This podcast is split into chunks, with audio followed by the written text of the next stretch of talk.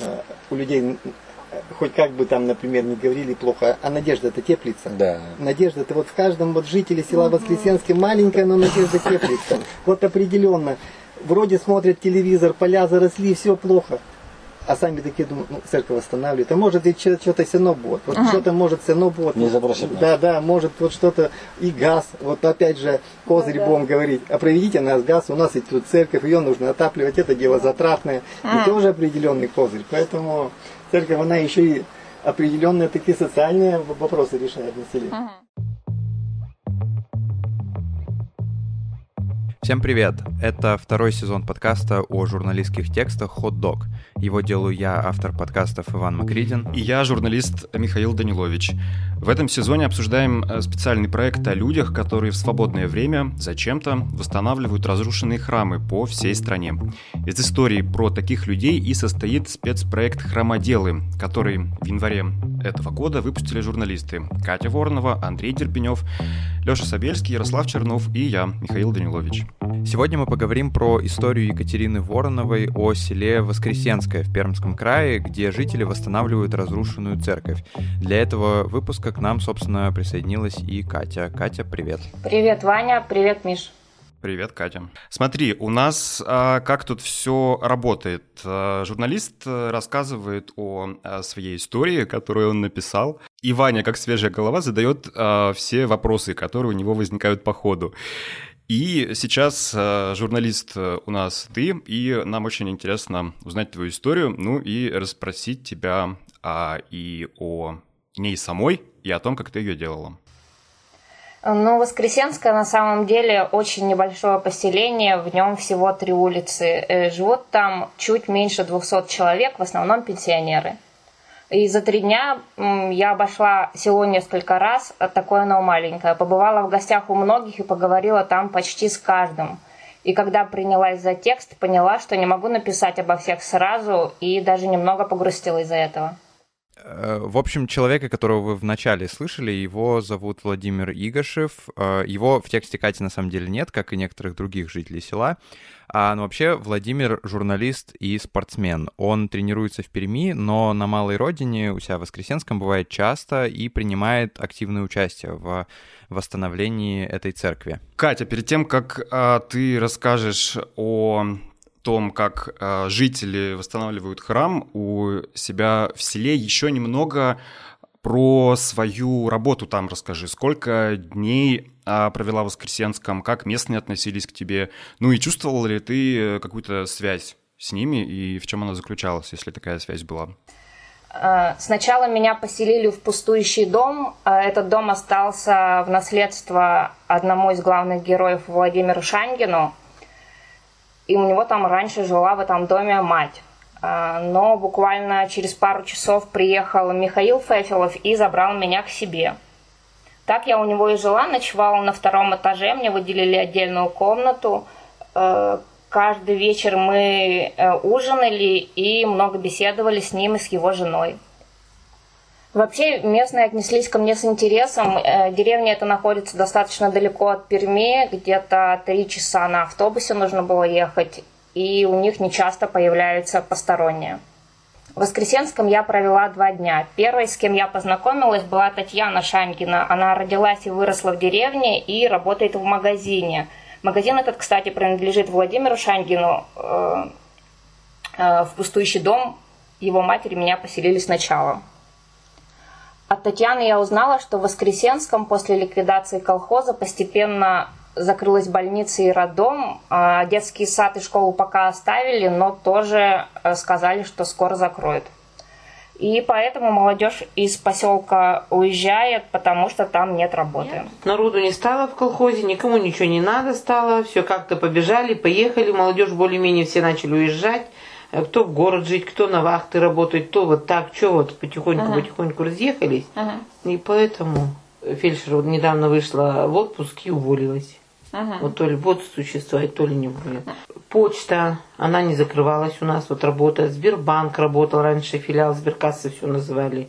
Тоже работал. Может быть, все а еще сейчас? бы работал, но ага. уволился человек, который и больше найти не мог, никто не идет. Ага. Зарплата маленькая, мол, никто туда не идет. Вообще надо сказать, что я сама из деревни, я родилась и выросла в Кировской области, и поэтому для меня было легко э, найти связь с жителями, потому что мне интересно, э, как люди живут в деревне. Я заходила прямо к ним в огород, спрашивала, что вы тут посадили, что это у вас на грядках, э, хорошо, хорошо ли взошла картошка. Я из деревни, и поэтому я снова скоро буду жить в деревне.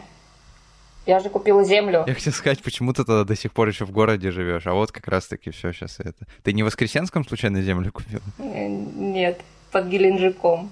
Ого! Это, знаем мы там одну землю, кстати, неплохую. Вообще неплохо там говорят. Да.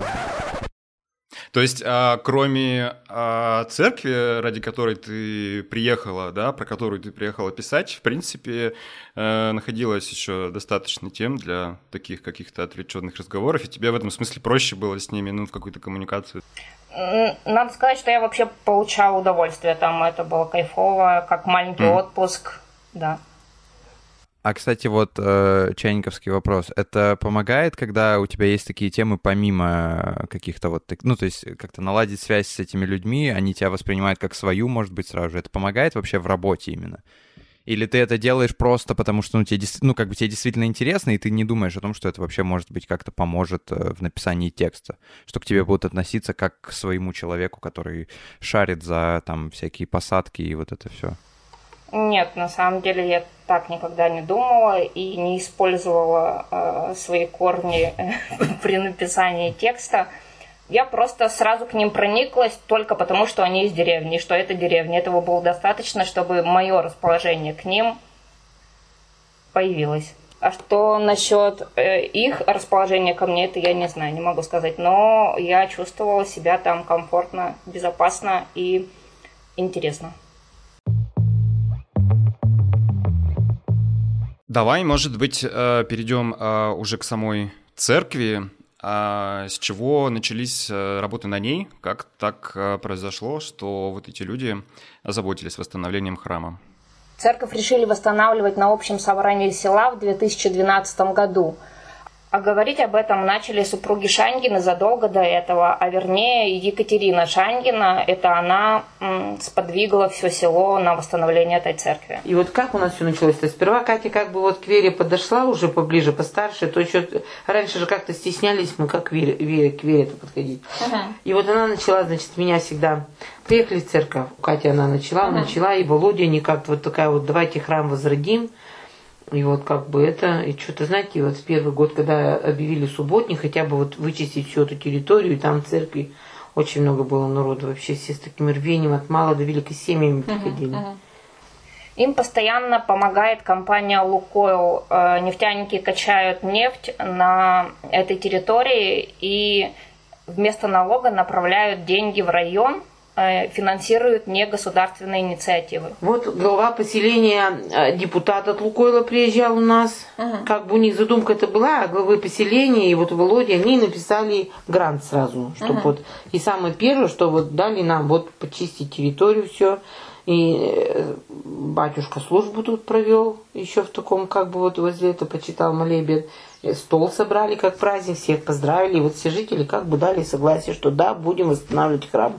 Угу. И тот, кто приходил, вот пришел на эту службу, помогали, действительно угу. помогали. Угу. Вот и все из того началось. Как субботник объявление пишут или там звонят, тут что всем договорились, что сарафанное радио, деревне же большое, угу. все моментально, все бросают и Ой, очень. Столько грязи было вывезено. Считайте, машины там столько лет стояли. И первый раз это когда-то служба была, и мы со всего села у нас все принесли всех свои паласы, кому какие не нужны были, все чистенькие, аккуратненькие. Мы полностью вот зайдете, посмотрите, какой обширный храм у нас. Мы полностью вот заселили все паласами. Угу. Потому что там земля была, как люди придут молиться по земле. Угу. То есть вот откликнулись все. А как вообще Лукойл к этому ко всему пришел? То есть откуда они узнали про вот эту вот э, про эту церковь, про восстановление? Э, как я поняла, жители э, сначала начали ходить на субботники, и в одну из предвыборных кампаний приезжал депутат от Лукойла, от Единой России. И вот на этом собрании кто-то из жителей попросил, ну, заикнулся о том, что вот неплохо было бы восстанавливать церковь. Лукойл дал добро, и Владимир Шангин начал писать э, проекты э, и подаваться на социокультурные гранты, которые финансирует Лукойл. То есть э, правильно ли я понял, что местные жители, они болеют этим местом? Это такой локальный патриотизм или что это? И в частности, поэтому они заинтересованы в восстановлении храма? Жители действительно любят свое село.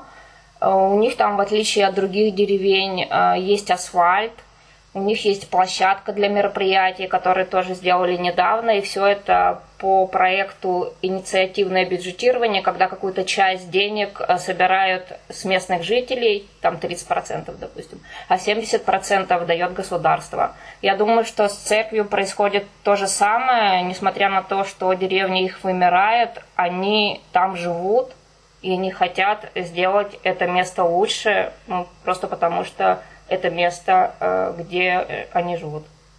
И они не только э, скидываются деньгами или своим трудом, когда ходят на субботники, но, допустим, когда заходишь в церковь, там на стенах большие иконы – и они называют эти иконы именными, потому что каждая семья, которая дала добро, они скинулись и купили по одной в Москве. Наша семья Шангиных, uh-huh. вот, тетушки, дядюшки, вот, мы писали икону, нам, вернее, собирали деньги на икону Георгия Победоносца. А вы разделили как-то да. между семействами, да? Да, да. Uh-huh. Кто-то писал Николая Чудотворца, кто-то uh-huh. Богородицу писал. То есть uh-huh. вот как бы это... Uh-huh. А куда вы заказывали? Э, где-то в Москве, я не знаю, там надо у Кати это спрашивать, ага. куда она все Сколько заказывала. Сколько стоит вот так одна 50 икона? тысяч икона стоит. Угу. Мы складывались на деньги, все, и у нас вот эти иконы вот как бы это угу. приветствовались. У нас много семей это дали, добро-то написали.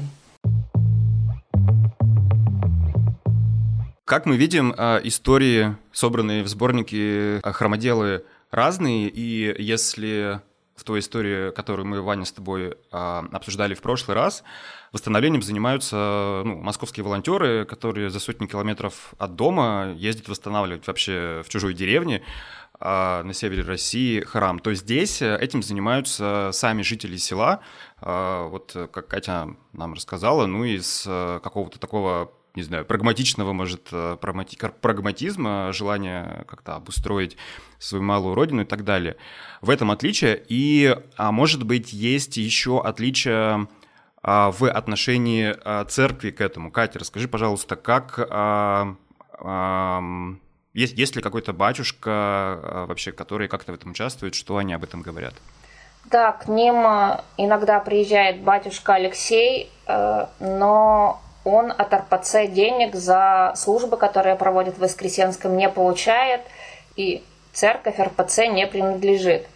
Но это отец Алексей велел сельчанам намаливать церковь самостоятельно. И женщины распределили между собой дни, и теперь четыре раза в неделю в 10 часов утра кто-то из них приходит и читает молитвы которые они берут из специальной книги. Вот, тот же отец Алексей сказал, вы же создали святое место, а ага. святое место без молитвы не должно существовать. Ага. И минимум, как четыре раза в неделю, вы угу. должны приходить в храм и читать.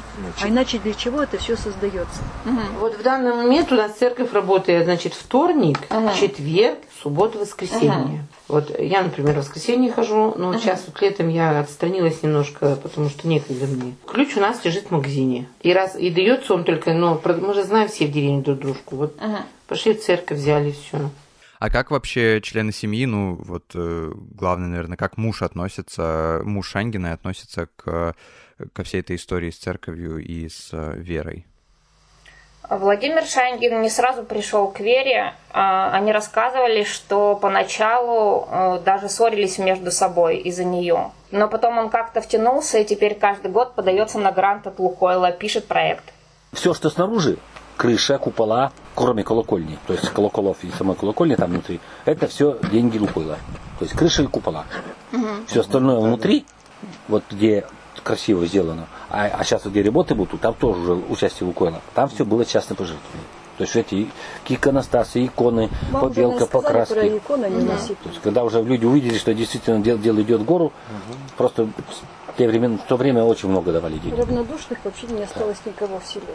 Все подключились. Просто, ну, мне было интересно опять вот про Лукойл, что как он, как он себя вообще ведет на этой территории компании, потому что есть же разные случаи, когда там в одном случае действительно переживают за то, что происходит на территории на какой-то, а в другом случае э, просто хотят денег, да, вот чтобы вместо налогов, это чтобы налоги не платить, в общем, дать денег на какое-то развитие. Вот сами жители что говорят про сотрудничество с Лукойлом и как тебе, может быть, показалось там Лукойл себя как, как на этой территории? Ощущает, скажем так, и ведет. У Лукойла есть бюджет, который надо потратить. Ну и, конечно, я думаю, что для них это некая брендовая вещь.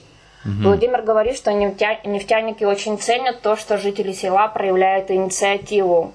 И Лукойл почти каждый год дает им деньги, потому что видит, что дело продвигается. Очень часто к ним приезжают, э, приезжает телевидение от Лукойл тоже, и на нашем местном пермском канале показывают сюжеты про то, как у них идут дела.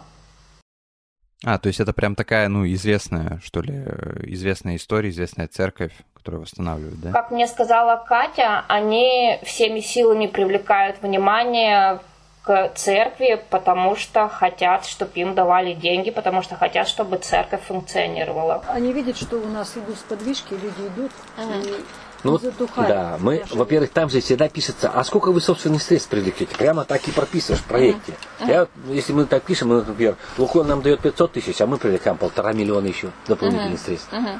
Слушай, это отличается, да, ведь, Миш, от того, что, что у нас в прошлом выпуске было? Потому что, ну, там как бы энтузиасты просто ездят, а здесь прям какая-то, ну, даже какой-то маркетинг есть, по-моему, у них там. Ну, то есть они как-то пытаются... Ну, какая-то, а, да, более выстроенная... Стратегия. А, такая история, да.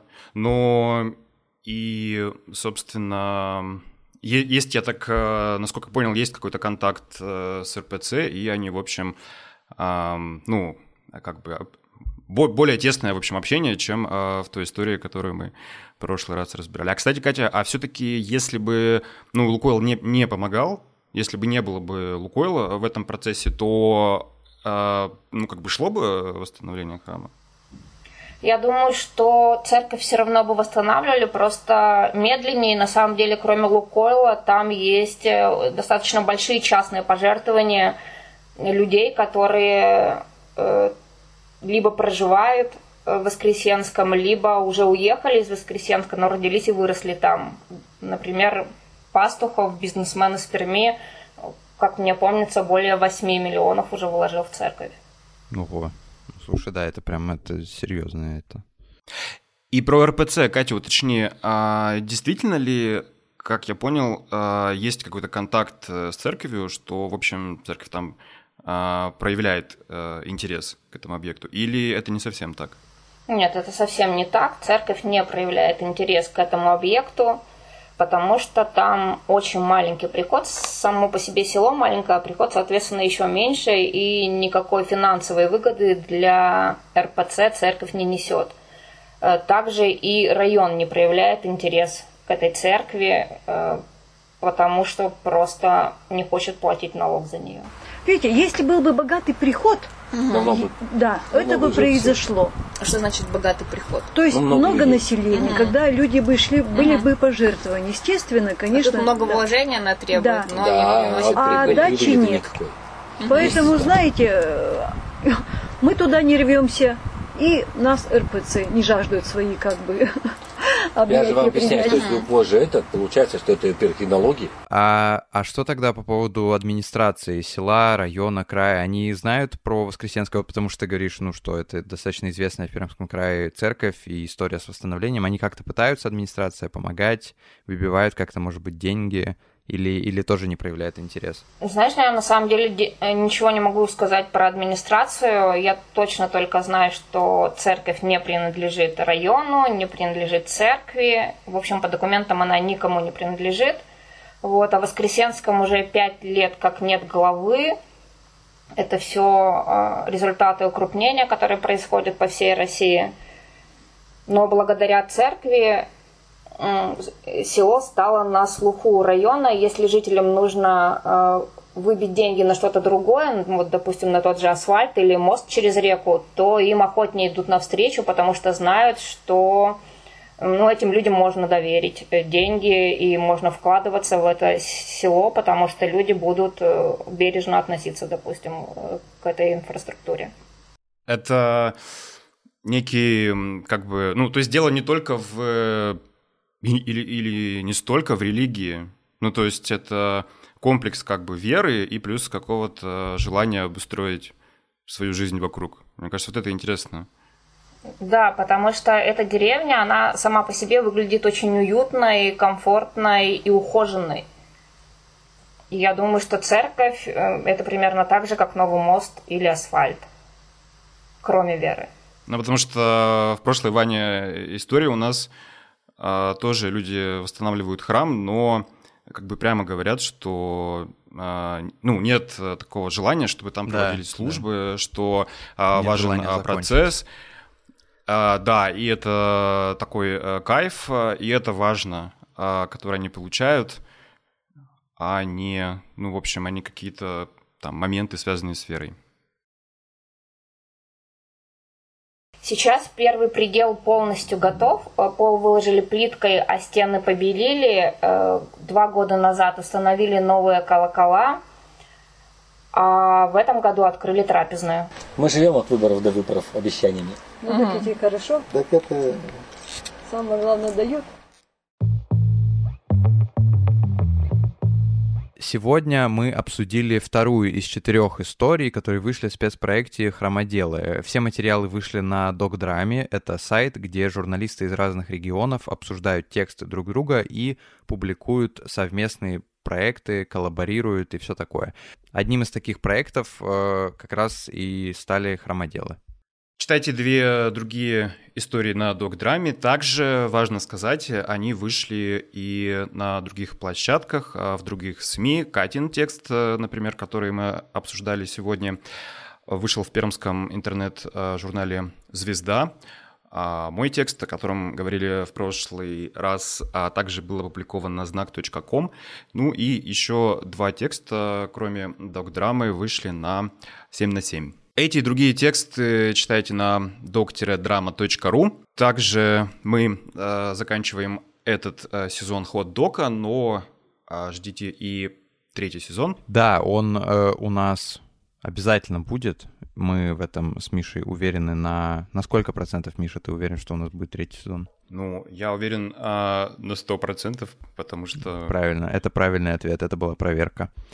А, слушайте подкаст Hot Dog на всех площадках. Мы есть, ну не прям уж на всех. В Spotify вот, оказывается, нас нет, но скоро мы там появимся. Но мы есть в Apple подкастах, в Яндекс Музыке, в Кастбоксе. Плюс пишите, пожалуйста, нам комментарии, например, в Кастбоксе, ставьте сердечки в Яндекс Музыке и оставляйте отзывы в Apple подкастах. Это помогает двигать подкаст вперед. И да, не забывайте читать сайт докторадрама.ру. Делитесь ссылкой на этот эпизод в своих соцсетях и всем пока. До следующего сезона.